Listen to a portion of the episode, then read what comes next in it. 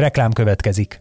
A podcast készítés élvezetes, de körülményes dolog. Nem csak mindenféle eszközökre, meg stúdióra van hozzá szükség, de elkötelezett emberekre is, akik előkészülnek, utána járnak, rögzítenek és vágnak. Ezen feltételek megteremtésében segítenek minket és kiadónkat, az egyik legnagyobb független hazai médiacéget a hirdetők is. Mint például a Vodafone Podcast Pioneers programja, amely támogatásával ez az adás is készült, és amely arra jött létre, hogy segítse a magyarországi gyártást. Reklámot hallottak. Üdvözlünk benneteket! Ez a Vezes Csapatrádió, Magyarország legolvasottabb autós lapjának Forma 1-es beszélgetés műsora. Mai beszélgető partnereim Kovács Olivér, a Vezes Forma 1-es rovatának szerzője, és Horváth Zsolt, a Vezes főszerkesztője. Sziasztok! Gyorsan el is mondom, hogy én miért vagyok itt.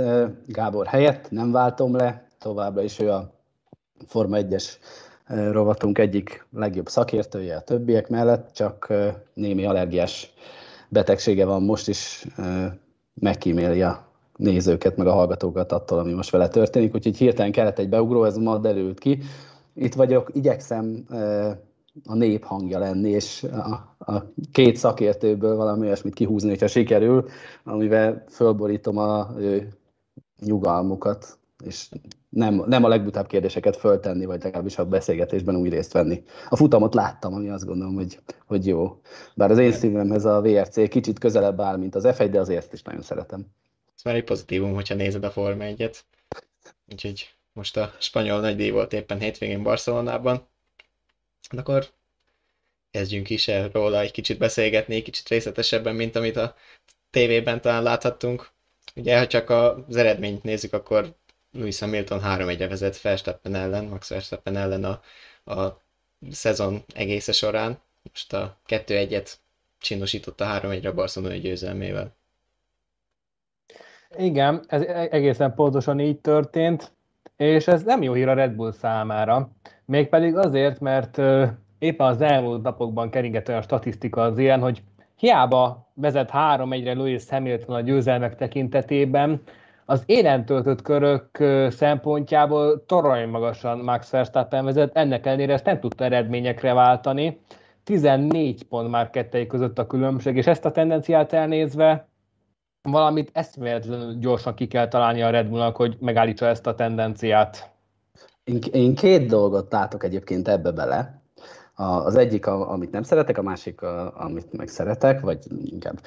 Az egyik, én azt gondolom, hogy egy ilyen hosszú 23 futamos világbajnokság során nem engedheti meg senki magának azt, hogy, hogy nagyon nagyot bukjon, mert azt sokkal nehezebb visszahozni. Tehát egyfelől értem azt, hogy a, milyen kockázatmentes versenyt hozott a Red Bull, tehát hogy miért ment bele ebbe a, a második helybe, bízva abba szerintem, mint ahogy az korábbi években, hogy az évad második felé beérnek az ő fejlesztéseik, és akkor erősebbek lehetnek a, a Mercedes-szel szemben. De olyan nagy melkassal jöttek, hogy idén akkor most jók, már nagyon jó lesz az autó, az elejétől erősek, és erősebbek is, mint ahogy szoktak kezdeni, de az a fajta kockázatvállalási hiány, ami ezt a futamot jellemezte az ő gondolkodásmódukból, az nagyon elszomorító. Szerintem egy világbajnoki címre törő csapatnak sokkal nagyobb harcot kellett volna mutatnia, bármiféle kockázatot vállalva. Persze lehet, hogy ez nem lehetséges. Ma az erős kezdésnél tartunk, az, az azért nem mondhatjuk, hogy nem volt az, mert a rajtnál át is vette a vezetést a holland. Ö, csak aztán egyedül harcolt a két Mercedes ellen, és vesztesként jött ki belőle. Igen, az egy bevállalós előzés volt Verstappen részéről az egyes kanyarban. Én megmondom őszintén, egy picit megállt bennem az ütő, hogy jaj, össze ne érjek, mert ezekben a helyzetekben annyira benne van az ütközés, tehát ilyen milliméterek híja, tehát ebből a szempontból örületes ideig ez a szezon, de ennek ellenére még nem lehet hosszabb következtetéseket levonni, és még Zsolti, kanyar, Zsolti gondolatára visszakanyarodva, itt nem is feltétlenül lehet beszélni kockázatvállalásról, hiszen a 2019-es Magyar Nagydíj is megmutatta, hogy az ilyen váratlan húzásokra lehető leghamarabb kell reagálni, mert egyszerűen kopott gumi és nem kopott gumi között akkora különbség alakul ki, hogy, hogy nincs az az Isten, hogy te azt megállítsad. Hogy azzal te szembe tudjál szállni.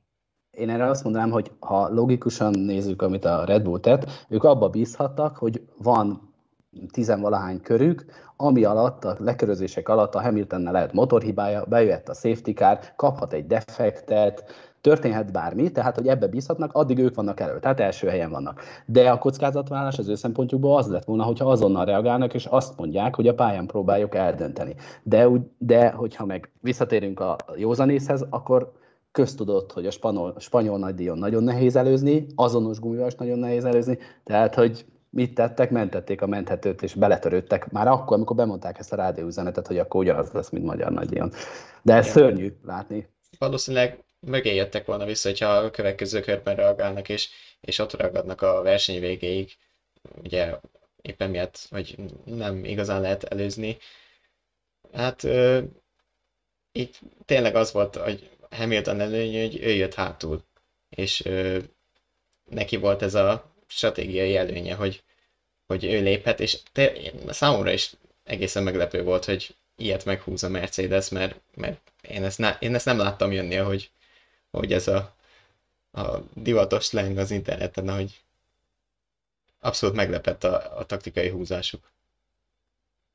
Hát kiszámolta valaki hátul a boxba, vagy egy szuper számítógép, vagy egy okos mérnök, egy atomfizikus bárki, de, de ugye ez mindez nem jött volna létre, hogyha a Perez ott van. Tehát, hogy a Red Bull továbbra is szenved ezzel. Tehát mit gondoltok, hogy, hogy előfordulhat olyan állapot, mint ami a Gasly-val történt, vagy korábban, hogy, hogy azonnal a Pereznek is azt mondják, mondjuk két versenyig még ezt elköveti ugyanezt a nagyon lassú fölépítkezést a futamon, és akkor azt mondják neki, hogy Isten veled? Szerintem nem, mert Ábonnál sem követték ezt el, és uh, éppen ma láttam egy érdekes képet, hogy két uh, a tavalyi és az idei uh, pontállást összehasonlították négy futam után, és teljesen a színek is szín ugyanazok, és Albon és Gasly, uh, bocsánat, Albon és Perez is a hatodik helyen állt négy uh, futamot követően az egyéni bajnokságban, ugyanúgy megelőzte egy Ferrari és egy, Merc, egy McLaren is Charles Leclerc és Lando Norrisra gondolok személy szerint.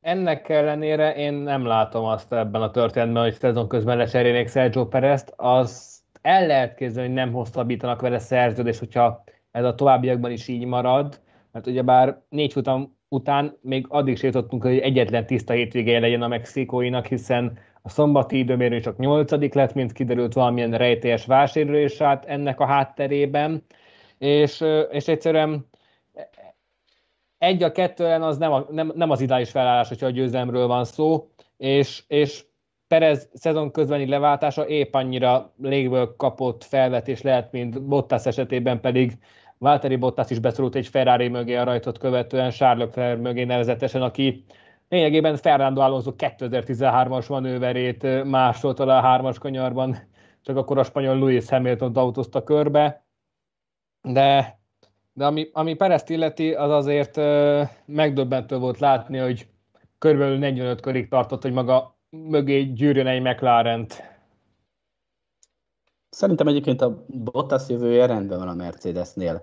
Azt, hogy, hogy szerintem megtéveszthet sokakat az a fajta üzenet cunami, amit Bottas és Toto Wolf ad arról, hogy Bottas nagyon jó pilóta, szuper jó pilóta, mindig a világbajnoki címér indul, de hát ez, ez, csak, a, ez csak a látszat. Tehát ne, ne, ő a második számú. Teljesen nyilvánvaló. Az, amit tettek vele most a futamon, tehát ez a gyorsabb nálad, ne tarts föl, vagy nem tudom, mi volt pontosan az üzenet, de hogy, hogy egy pillanat alatt esélye nem volt, hogy azt mondták volna, hogy a második helyen vagy, támad az elsőt, és menjél, és egy jó taktikát kapsz, hanem egyen hátrébb mész, kész. Mert jön az első szá- aki majd megy a győzelemért. De jó ez hát, a színjáték Bottasnak? Teszem fel a kérdést, hogy, hogy ezt, ezt ő maga meddig akarja csinálni? Hát, Hát ő, én azt gondolom, mentálisan egy versenyző alkat, már pedig annak kellene, hiszen a Forma 1 van nagyon jó pilóta, tehát ezt, ezt nem vehetjük el tőle, tehát van a legjobbak között.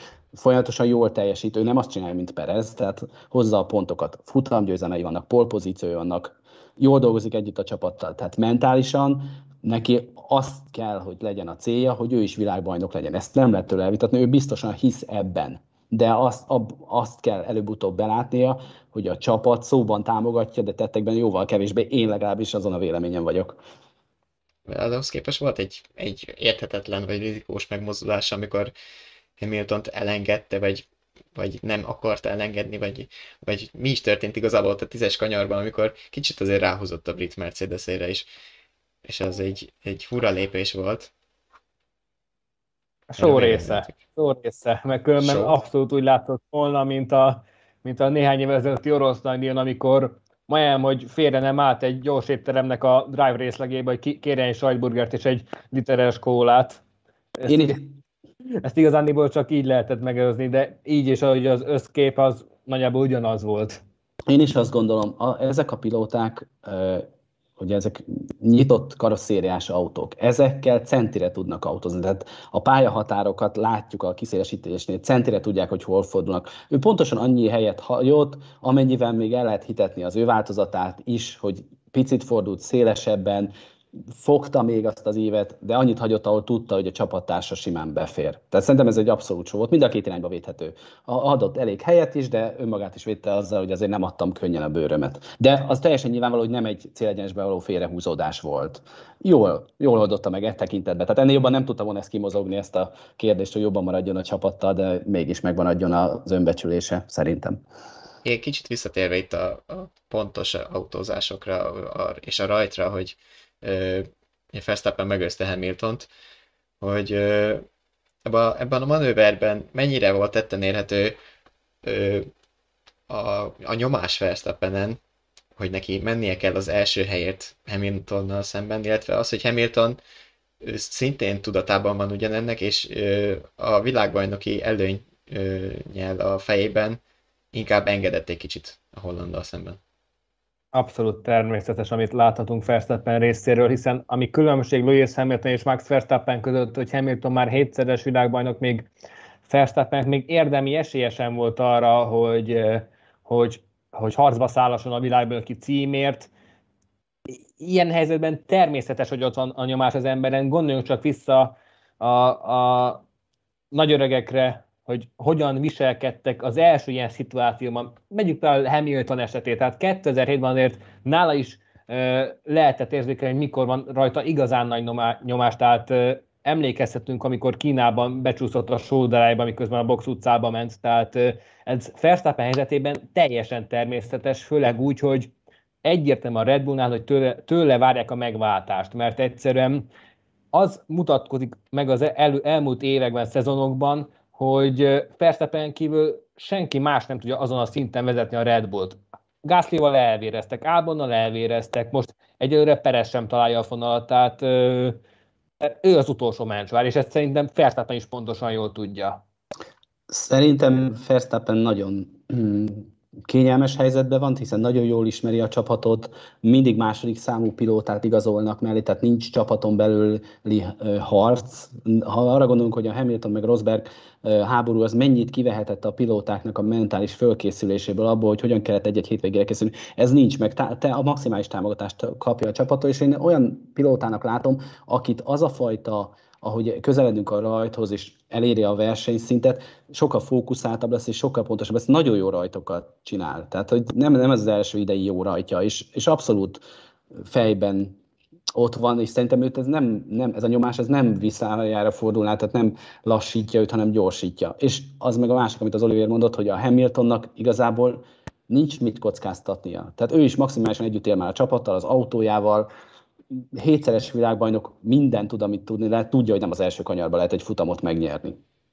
Te jó, jó rajt, rossz rajtok kapcsán ö, valóban jó rajta szerintem is a Red Bull, viszont a Mercedes talán rosszabbul, amit ö, jól példázott az is, hogy ugye nem csak Hamilton veszített egy pozíciót, hanem Bottas is ö, Leclerc ferrari szemben, és, és a Monaco egészen jól tartotta magát az első kiállásoknál, cserélődött meg a sorrend, Ugye Leclerc tovább maradt a pályán, egy elnyújtott első etappal próbálkozott a Maranello Garda, de hogy, hogy az viszont, ami Bottasszal történt Leclerc mögött, szerintem nem büszkélkedhet vele a finn.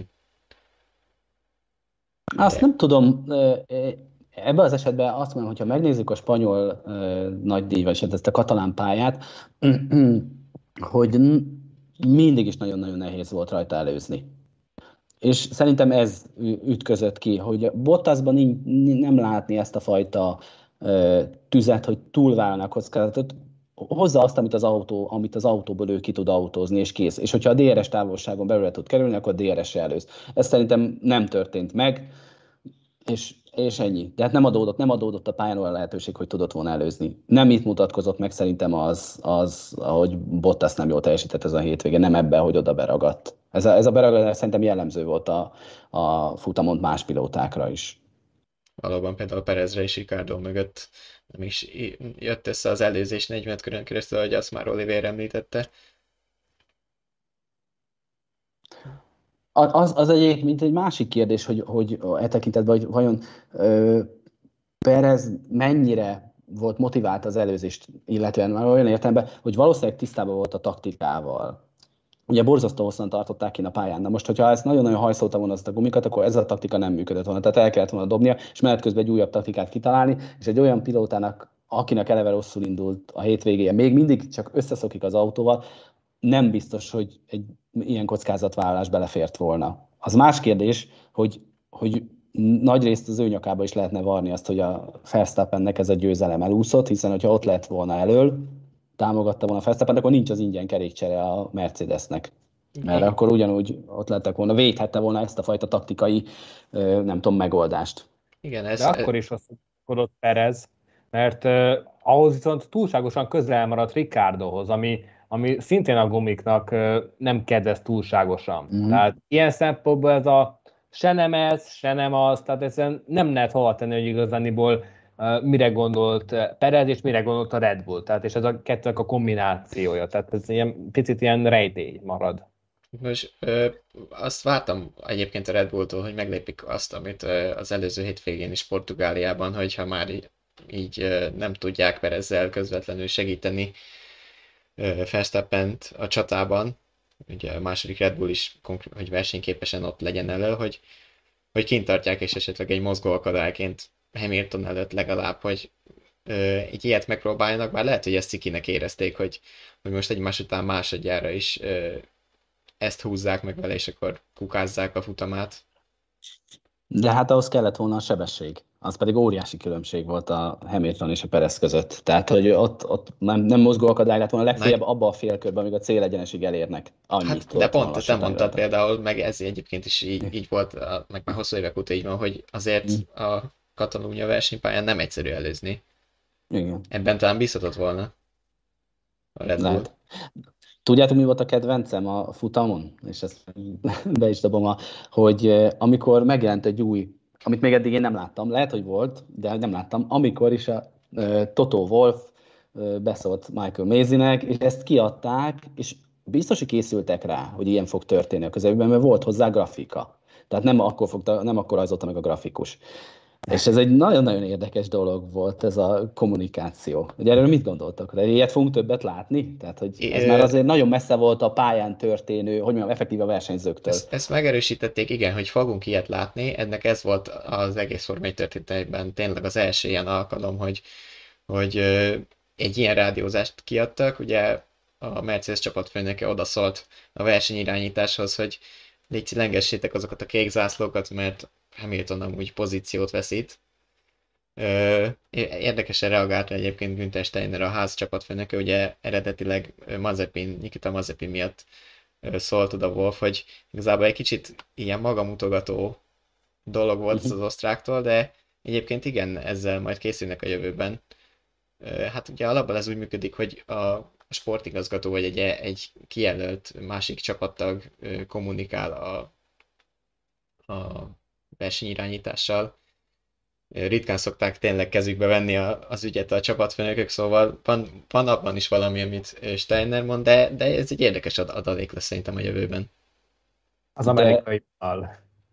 Nekem egyébként ebben az volt nagyon érdekes, hogy, hogy, hogy Toto Wolff megmutatta, hogy hogy hol van az ő helye, és ő hol képzeli el, azt gondolom a Forma 1-ben magát, mert eleve az, hogy ő nem ül kinn a falon, tehát ott a többi a, a, a pilótáknak a versenymérnökei, a vezető versenymérnöke és a többi szakembere nem ül kinn a falon, benül a garázsba. Tehát olyan, mintha elhatárolódnak közvetlen a futam történéseitől, az abba való beavatkozástól, de a kritikus pontokban mindenkit fölülbírálva vagy átlépve ő hozza meg láthatóan a megfelelő döntéseket. Tehát ő nem várta meg azt, hogy bármi is, hogy a sportbírók döntsenek, ami az ő dolguk lenne, hiszen kapnak jelzést, hogy gyorsabb autó, kék zászló, hogy a versenynyitás kiadja jelzést, hanem ő előre a saját pilótájának a mérnökét, a vezetőmérnököt, mindenkit fölbírálva, ő már már odaszólt. És azért ez egy, azt gondolom, hogy jelzi, hogy a háttérben milyen fajta politikai erővel bír a Mercedes csapat, és maga Toto Wolf is. Hát Wolf egy Legalábbis ezt sugalta nekem. Egy új generációs csapatfőnök, és ö, egy kicsit furcsa, hogy az elmúlt tíz év egyetlen új generációs csapatfőnök. Abban szempontból például, hogyha visszaemlékezünk, akkor ő, ő eredetileg Williams résztulajdonosként kezdte a Form 1 karrierjét, aztán bevásárolta magát a Mercedesbe is, az Aston Martinból is van neki egy kicsi azért így farzsebben, úgyhogy ő amellett, hogy a, a csapatot irányítja, neki érdeke is az, hogy sikeres legyenek, és szereti így jobban a kezébe venni a, a dolgokat, talán, talán ez is lehet egyfajta magyarázat, én úgy gondolom. Uh-huh. Azért uh, pontosan arról beszéltünk, hogy, hogy a taktika így, taktika úgy, de azért azt nem szabad el, elvenni hamilton ami történt. Tehát, hogy túl van a századik pólon, most minden bizonyos meg lesz a századik futamgyőzelem. Hat győzelem ezen a pályán, amit Schumacher tudott utoljára. Tehát, hogy mi, minden mellette szól. Higgadt, gyors az autója, kiforrottan, tehát abszolút csúcson versenyez. Van esélyre, hogy megállítsa Verstappen? Úgy, hogy nem vállalnak kockázatot, úgy, hogy nem gyorsabb az autójuk. Uh. Szerintem nagyban fog, függ majd attól is, hogy ki mikor kezd el készülni 2022-re. Uh, hát biztos, hogy ingyen nem fogják a másiknak felajánlani a VB címet, szóval ebben egyébként bízhatnak szerintem a többiek is, hogy, hogy a Mercedes és a Red Bull egy kicsit jobban öli egymást, mint, mint azt tervezték, és, és ez a következő érára való felkészülésüket kompromitálja. Illetve van még egy faktor, ami az elmúlt években jellemző volt, hogy a Red Bull a szezonok második felében egy kicsit mindig följön, és behozza a lemaradását, vagy annak egy részét a Mercedes-szel szemben.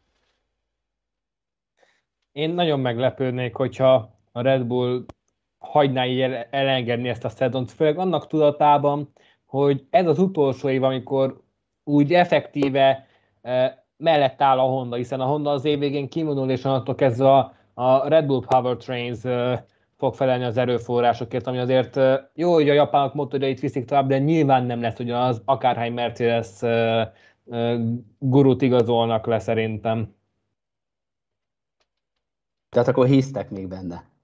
Hát nem, nektek, nektek legyen, ne, nektek legyen igazatok. Nem hiszel benne? Nem hiszel benne?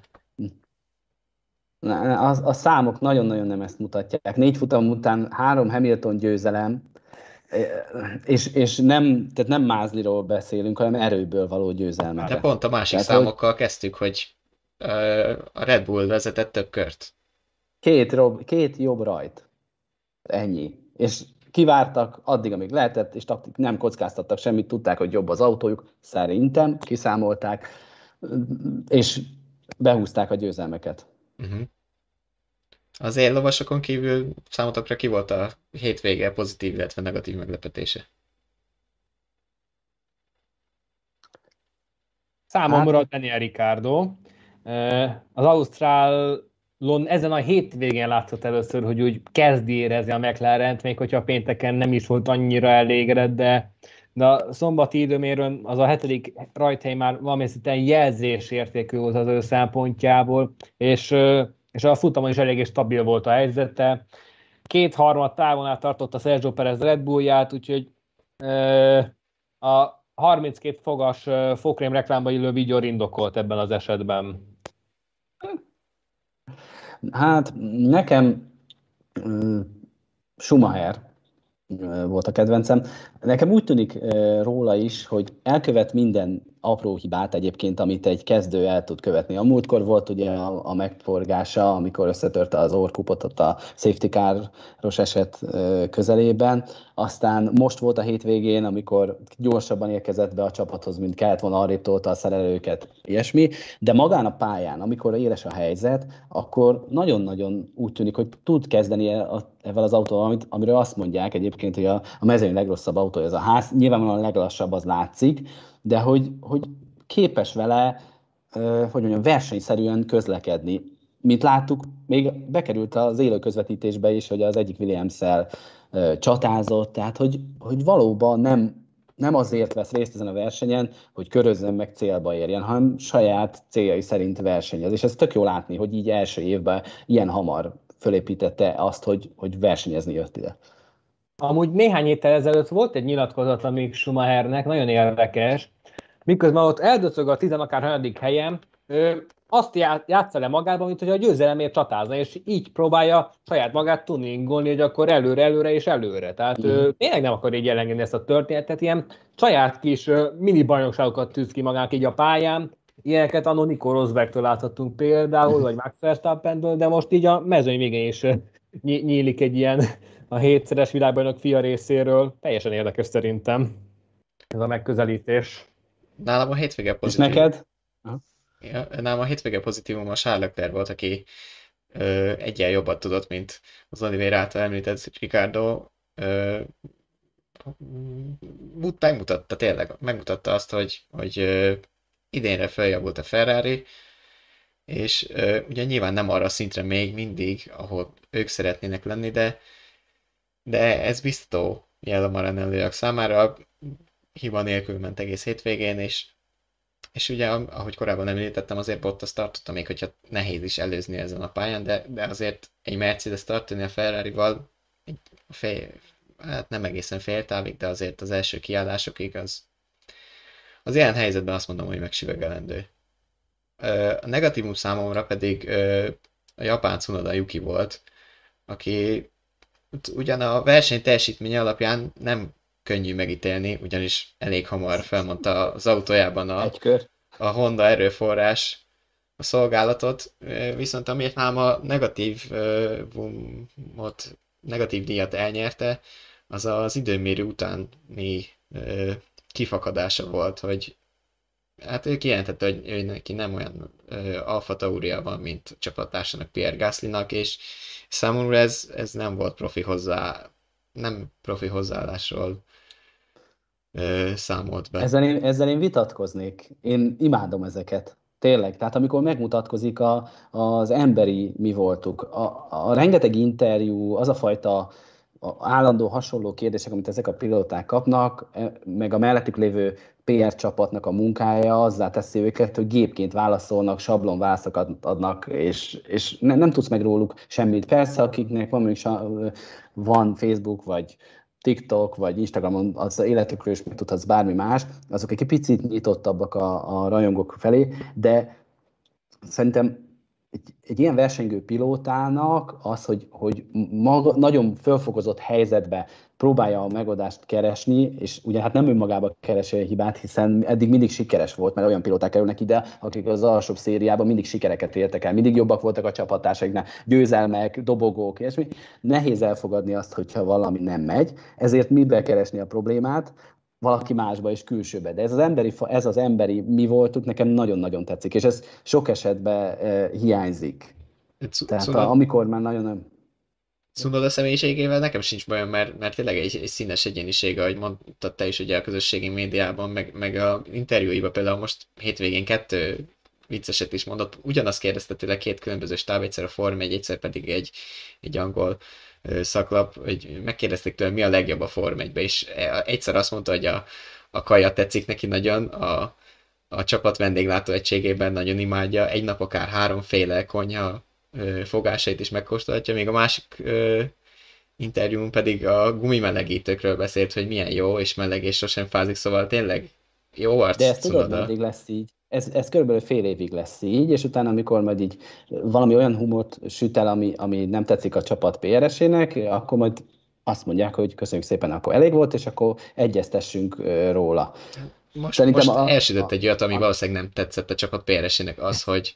Igen, persze. Tehát most a csapatnak szólt be, ez ne, igen, abban az értelemben nem volt jó, mert ilyenekre mindig azt mondják, hogy a háttérbe kell megbeszélni, megbeszéljük egymás közt, nem itt, nem így, de ez mutatja még az emberi mi voltokat, ez ki, ha marad a forma sokáig, ezt majd jól kiolik belőle, és lesz belőle egy profi gép, és nem, nem egy emberi alkat. Már pedig szerintem... Én bízok ezek... benne egyébként, hogy nem, már csak Lando Norris példájából is kiindulva, aki még mindig színes egyéniség is, már itt tapossa a harmadik éve a McLarenjét, hmm. úgyhogy én, én ezzel a részével nem feltétlenül értek hmm. egyet, de majd meglátjuk. Én bízom benne, hogy... Legyen neked igazad, én azt szeretném tényleg. Tehát, hogy a pályán legyenek gyorsak, profik, harcosak, de maradjanak emberek. Szegény Cunoda biztosan sokat csukik így a születésnapján. Én, én, én is hozzászólok most a témához. Egyrészt fel, felmerült hogy most PR és szponzor érdekek, illetve a politikai korrektség dominál, és ezért van az, hogyha egy-egy ilyen szösszenet előkerül, akkor az rögtön ellenszeret vált ki a, a, az emberekből, hogy mit képzel ez a kis japán méregzsák, hát, hát még, még, még, még, a tojás ott van a fenekén. Hát, hát most komolyan, tehát miközben azért ez csak azért tűnet rendkívüliek, mert valamilyen szinten média szempontból is sterilizálódik a Forma 1 világa. Ez biztos, figyelj, ez olyannyira így van, ez, ez csak legfőjebb a fiataloknak lehet újdonság, de amikor ugye az a, annó volt a Hamilton Alonso páros a McLarennél, ugye emlékezünk, akkor gyártottak neki külön olyan pólót, meg overált, amire a, az interjúba kellett leülni, mert hogy azon jobban látott, látszott a szponzori fölirat, mint amiben versenyeztek. Kiszálltak az autóba, átöltöztek, és úgy mentek nyilatkozni be a, a a sajtóirodába. A, a, az Alonsonak megmondták az első bemutatkozáskor, hogy milyen legyen a haja, és amikor eldurult a viszony, akkor már ilyenekkel nem foglalkozott. Olyan taktikákat használtak, hogy amikor interjút adnak, akkor mozgassák a baseball sapkájukat, hogy a rajta lévő logót autonosan oda mozduljon a szemed. Megigazítják az órájukat, hogy autonosan oda mozduljon a szemed. Ezek mind, mind, mind tanult. Nem mondanám, hogy ki, de elég sok versenyt nyert az utóbbi időben most kapásba elmondanám az első három mondatát a győzelem után, hogy kinek és mit köszön meg. Ezzel semmi baj nincs, mert azok mind megérdemlik a köszönetet, de hogy annyira gépies lett az egész, hogy annyira hiányzik belőle a, a, az emberi oldal. E tekintetben, hogy nekem ez ezt mutatta, amikor egy pilóta kiborul, akkor kilép ebből a szerepből. Nekem tetszik, valóban nem jó a csapatot szidni, hiszen őkkel együtt dolgozol. Az a része nem jó, csak az emberi része jó, hogy valóban van olyan pillanat, amikor nem gépek. És nálatok ki volt a negatívum, arra nem, nem Hú, hát negatívum, én nem is, tudom, nem is tudom, hogy Perezt vagy Bottaszt válasszam, mert mind a kettőjüknek igazából a súlytalansága, a, a versenyen való súlytalansága. Mind a kettőjük egy potenciális győztes autóba hozott egy, egy unalmas versenyt, tényleg. Tehát a Bottasnak a lehúzódása, a Pereznek pedig az oda nem érése, és ahogy nem tudott segíteni a csapatnak ahhoz, hogy igazán versenyben legyen Verstappen. Ilyen, ilyen szempontból ők negatívabb szereplői voltak ennek a futamnak nálam. Én Fernando Alonso-t mondanám, mert uh, valószínűleg ő, ő sem ilyen hazai versenyről uh, álmodott be, uh, visszatérésekor. Uh, én egész hétvégén azt éreztem, hogy, á, hogy az Alpinon belül még a szokottnál is előre van Esteban, ami nyilván eredhet abból a, abból a differenciából, amit az eredményez, hogy a kevés teszt miatt a csapatváltók, visszatérők, újoncok, stb. Hátrányban vannak, mert nem volt elég idék összeszokni az autóval, de egyszerűen Alonso nem biztos, hogy ebben az univerzumban autót legalábbis magához képest, akiről köztudott, azért 100-120%-ot is ki tud húzni az autóból, hogyha úgy adódik, de ehhez képest még a stratégia sem jött be, úgyhogy ez csak így egy soványka 17. hely lett a végén. Igen, nem futott erős versenyt a spanyol, ugye az utolsó körökben ki kellett őt egyszer, kihozták őt egyszer egy plusz kerékcserére, és ezért esett mindenki mögé vissza gyakorlatilag a, a, azok elé, akik már két kört kaptak. Egy maradva egy kicsit még Barcelonában nem csak Forma 1-et láthattunk, hanem ö, a Forma 3 is itt vendégeskedett, a szezon első verseny hétvégét futották a, a második számú előszobában, és volt magyar résztvevő is Tóth László személyében. Bizony, 2012 óta először láthattunk magyar versenyzőt GP3-as, Forma 3-as futamon. Miután eleve azt kommunikálta a versenyző a hétvégét megelőzően, hogy elsősorban a tapasztalat gyűjtés lesz a cél, azért, azért lehetett számítani arra, hogy világ megváltás nem fog történni. 27. lett az időmérőn a 30 fős mezőnyben, amit 26., 23. és 27. helyre fordított a versenyeken, de, de nem is mondnám annyira rossz teljesítménynek, ahhoz viszonyítva, hogy, hogy a csapattársai sem mutattak ennél sokkal jobbat, pedig Lorenzo Colombo, az olasz csapattárs, akivel azon a sorozatból a Formula Renault Európa kupából érkezett, azért ott Colombo nyert futamokat, meg sokkal előrébb is végzett az összetetben, mint Tóth László a tavalyi szezon folyamán, ennek ellenére ő sem tudott sok mindent kihozni a Campos Racing autójából. Igen, elnézve a futamokat, azért ö, volt egy kis pityputy, olyan nevek zúzták le egymást, mint Schumacher, Fittipaldi, nyilván most a, nem a nagy elődökre kell gondolni, hanem David Schumacher, Ralf Schumacher fia, illetve Enzo Fittipaldi, a kétszeres világbajnok Emerson ö, unokája. Ö, szóval ö, Laci, hogyha lacizhatunk, ö, célba vitte mind a három verseny az autót, nem nagy hátrányjal, nyilván még neki is egy, egy betanuló folyamata van, szóval még itt ne számítsunk szerintem nagy csodákra, hogy, hogy most hirtelen futam győzelmeket és dobogókért fog harcolni, és ahogy azt említetted, nem a mezőny legerősebb autó, ugye egyforma autók vannak, azt tegyük hozzá, de, de azért csapatok között még így is van különbség, hogy ki tudja jobban beállítani ezeket a versenygépeket. Szerintem itt na, biztos hogy benne. E, ebben a szakákban is, mint minden motorsport szakákban rengeteget számít a pénz.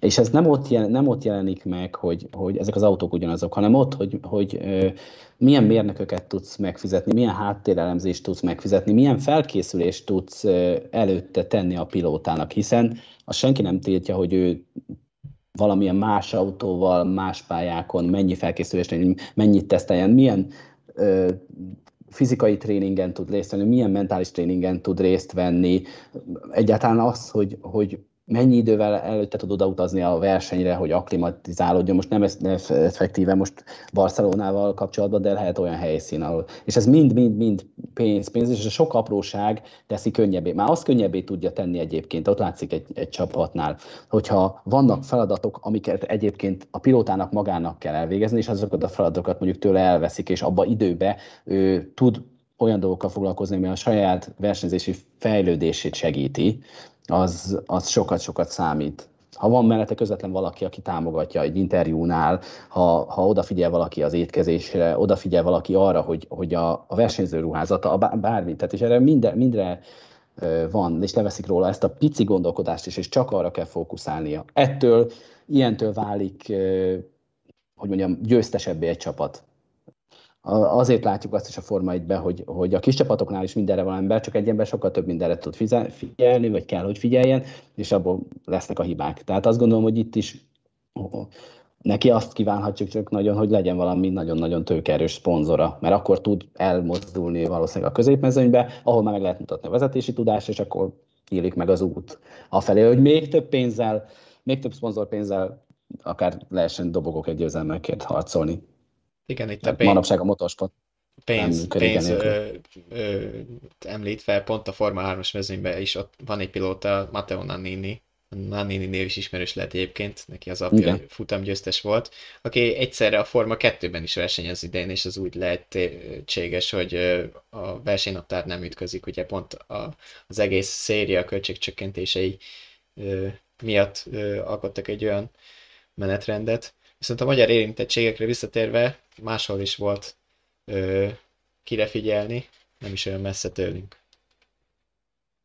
Pontosan, a Budapesttől nem egészen 200 km-re fekvő Szlovákia ringem. Nagy Dániel visszatért az Engel Motorsporthoz. Egyelőre erre az egy futamra szólt a megállapodásuk, erre az egy hétvégére a TTR Európa kupában ugrott be Nagy Dániel, és annak ellenére, hogy a hét elején vezette először ezt az új kuprát, e-, e-, egészen jól hely tudott állni.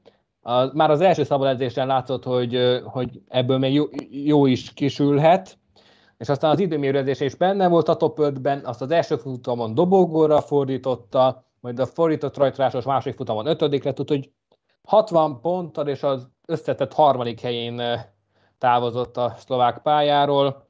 Ez, ez szerintem egy e, egészen jó eredmény, annak ellenére, hogy valóban nem sok lehetősége volt gyakorolni a hétvégét megelőzően, nagyjából fél tesztapnak megfelelő mennyiséget körözött itt a Hungaroringen a hét első felében. Ha már tesztnap, az érdekel engem, ugye nagyon sok felé mondják azt, hogy azért szenvednek most a, a Forma 1 a csapatváltók, mert hogy kevesebb volt a, a rendelkezésre álló tesztnap, mint bármikor eddig a Forma 1 most volt a legkevesebb. Ez, ez szerintetek hiteles? Abban az időben, amikor már olyan szuper uh, szimulátorok vannak, a pályákat behatóan ismerik, és az autók pedig a legkevesebbet változták, változtak évről évre. Már most ugye ugyanazok a szabályok mentek teljesen tovább, és szinte ugyanolyanok az autók. Szerintem abszolút számít. Azért a szabályok ugyan tényleg keveset változtak, de éppen egy olyan kritikus ponton, ami, ami sokakon kifogott a csapatváltókon. Ugye autó és autó között is van különbség. Uh-huh. És van, lehet az embernek, én úgy gondolom, lehet az embernek egy érzése, hogy, hogy mégis valamire számíthat, amikor átül egy másik autóban, de mégsem azt az érzetet kapja. Itt idén pont a hátsó tengerről tűnt el a tapadás és a leszorító erő egy része, a, miatt, hogy a, a padlólemezből kivágtak egy, egy darabot, és én azt gondolom, hogy igen, ez a három tesztnap, ez sokaknak kevés lehetett. Még, még az állandó pilóták is panaszkodtak arra, hogy igazán mehettek volna többet is. Úgy, úgy értem állandó pilóták, hogy akik a csapatnál, ugyanannál a csapatnál uh-huh. folytatták idén is, mint, mint a tavaly szezonban, ahol versenyeztek én is osztani tudom ezt a véleményt, azért mégiscsak más, hogyha a pályán tapasztalja meg az ember azokat az apró fogásokat, amik, amiken adott, esetben századok vagy nagyon komoly tizedek is múlhatnak. Tehát, hogy egy párhuzammal éljek azért, én valamilyen szinte régi módi vagyok, és azért az elmúlt másfél év tapasztalat alapján azért a oktatás terén is hatékonyságát tekintve közel sem olyan az online oktatás, mint a, mint a személyes jelenlétű, tehát azért érezni a hatékonyságbeli különbséget, függetlenül attól, hogy mind a diákok, mind a tanárok részéről óriási erőfeszítést, erőfeszítést követel meg. És akkor jön az évadnak a leglassabb futama, Monaco, valószínűleg az aerodinamikának nem lesz akkor a szerepe. Meg például egy Monakóra, most hogy... csilloghatnak? hogy készülsz fel Monakóra például teszt nélkül, meg azt azért így lemonitorozni, bármilyen modern, szuper számítógépek is vannak, meg szimulátorok. Ez, ez is egy olyan szerintem pont a soron következő pálya, hogy, hogy ide is azért kell gyakorlás. Igen, nincs akkor a jelentősége sem a leszorító erőnek, sem a, a motorerőnek, de azért, azért az autót stabilan érdemes elvezetni, főleg itt a szűk falak között.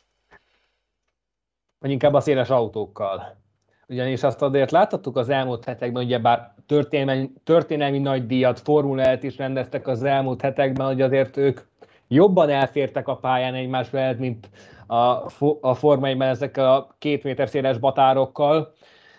Például a Formula futama kifejezetten izgalmas, hogy sikerült az elmúlt hétvégén. Antonio Felix Dacost egy őrületes utolsó körös előzéssel szerezte meg a győzelmet Mitch Evans-től az alagút kiáratán kívülről ment el, tehát ez a klasszikus megáll az ütő az emberben kategóriájú előzés volt, de megcsinálta. Megcsinálta, oda tudta tenni, és teszem az, hogy Evans is nagyon szépeket előzött, egyszerűen Form szemmel nézve totál lehetetlen helyeken, mint a, a, a kaszinótérre fölfelé a, a borivásban, és megcsinálta ott is. Tehát eh, itt azért mind a pálya, mind a bajnokság részéről lenne mit tisztani az, hogy jó versenyt lehessen látni Monakóban, hiszen a példa is mutatja, lehet jó futamot futni Monakóban. Most ez lehet, hogy túl szakmaiatlan kérdés lesz, de lehetséges, hogy, hogy azért sikerült olyan helyeken előzni, hiszen ott utcai gumival mennek, és hogy annak nem az a, a hogy mondjam, tehát nem csak a, a ideális fölgumizat íven van meg a tapadása, hanem amellett is.